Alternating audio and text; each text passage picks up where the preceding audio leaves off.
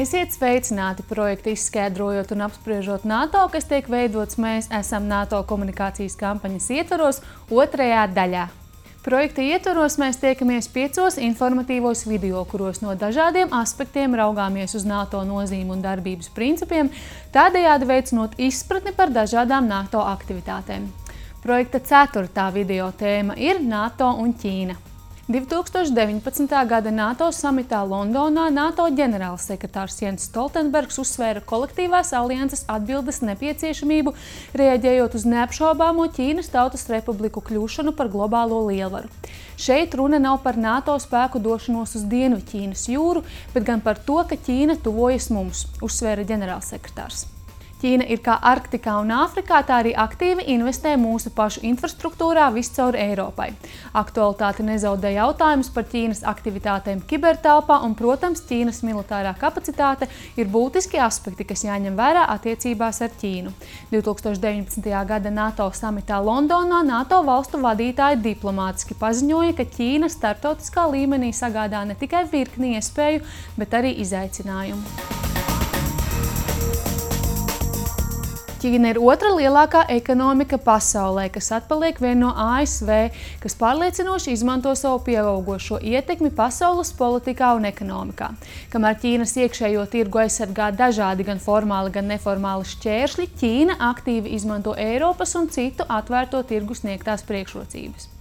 Kā apstiprinājums Ķīnas pieaugušajai ietekmei Eiropā ir tās plašās investīcijas uzņēmumos, kā arī vērienīgie infrastruktūras investīciju projekti.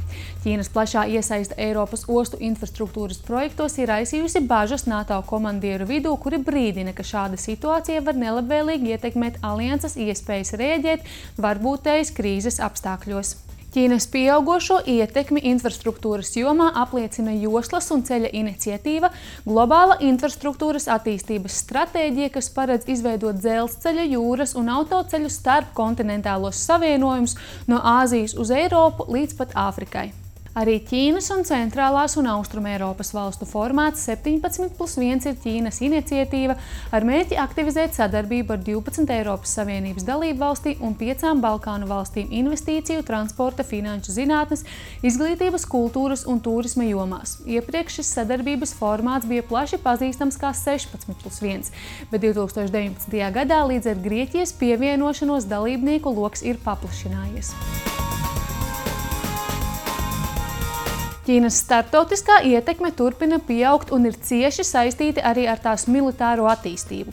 Ar ievērojumu aizsardzības budžetu, ciešo sadarbību ar Krieviju, kā arī arvien neatkarīgāku un progresīvāku aizsardzības industrijas attīstību, Ķīna ir demonstrējusi savu klātbūtni ne tikai ārpus Eiropas, bet arī Vidusjūrā un Baltijas jūrā. Rietumos ir plaši izplatījies uzskats, ka, lai sasniegtu savus ilgtermiņa strateģiskos ārpolitikas mērķus, Ķīna aktīvi izmanto organizēto kiberspiegošanu.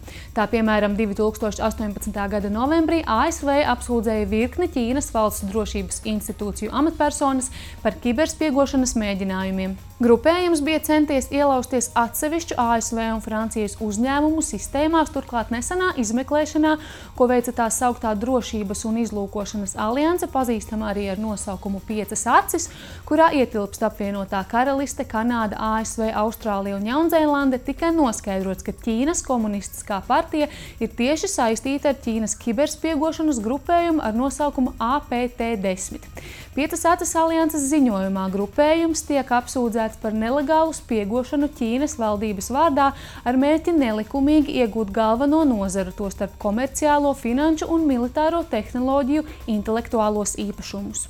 Protams, šis ir tikai atsevišķs piemērs, tomēr kiberspiegošana un ar to saistītie jautājumi atstāja ievērojumu ietekmi uz NATO dalību valstu drošību. Apmēram viena trešdaļa pasaules jūras kuģi šķērso Dienvidķīnas jūru, padarot to par ekonomiski un ģeostrateģiski ļoti nozīmīgu. Pēdējos gados Ķīna ir strauji palielinājusi savu militāro klātbūtni Dienvidķīnas jūrā, tādējādi demonstrējot savas intereses reģionāla mazo salu un rifu īpašumtiesību kontekstā. Līdz ar Ķīnas aktivitātēm Dienvidķīnas jūrā, ieskaitot virkni incidentu starp Ķīnu, Taivānu, Vietnamu, Malaiziju un citām valstīm, kā arī pieaugošā saspringzinājuma dēļ sabiedroto spēku izvietošana reģionā ir ārkārtīgi nozīmīgs aspekts. Dienvidķīnas jūra ir kļuvusi par vienu no vissvarīgākajām konflikta zonām Austrumāzijā. Pateicoties ilglaicīgai partnerībai un militārām aliansēm, ASV kā NATO galvenais militārais virzītājs spēks ir izveidojis ilgstošas un būtiskas attiecības ar Taivānu, Japānu un Dienvidkoreju. Lielisks piemērs ir Japānas un ASV drošības alianse, kas aizsākās pēc otrā pasaules kara un laika gaitā ir kļuvusi tikai spēcīgāka. Tomēr ir svarīgi atzīmēt, ka NATO kā organizācija Austrumāzijā nedarbojas. Citiem vārdiem sakot, visas ASV sniegtās aizsardzības garantijas ir balstītas uz divpusējām attiecībām un par tām ir noslēgtas atsevišķas vienošanās. Tā kā NATO balstās uz demokrātijas un cilvēktiesību principiem, alianses sabiedrotos arvien vairāk satrauc jautājums par Ķīnas iekšējām lietām, īpaši situāciju Sinziņā un Hongkongā. Pēc tam, kad Hongkongā tika pieņemts pretrunīgi vērtātais nacionālais drošības likums, daudzi NATO sabiedrotie pauda bažas, ka šāds likums grauj virkni pamatiesību un pilsonisko brīvību, tostarp vārda brīvību, tiesības protestēt, kā arī taisnīgu, objektīvu un neatkarīgu tiesu sistēmu. Ir skaidrs, ka Ķīna nepieņem mūsu vērtības, tādas kā demokrātija, brīvība un tiesiskums.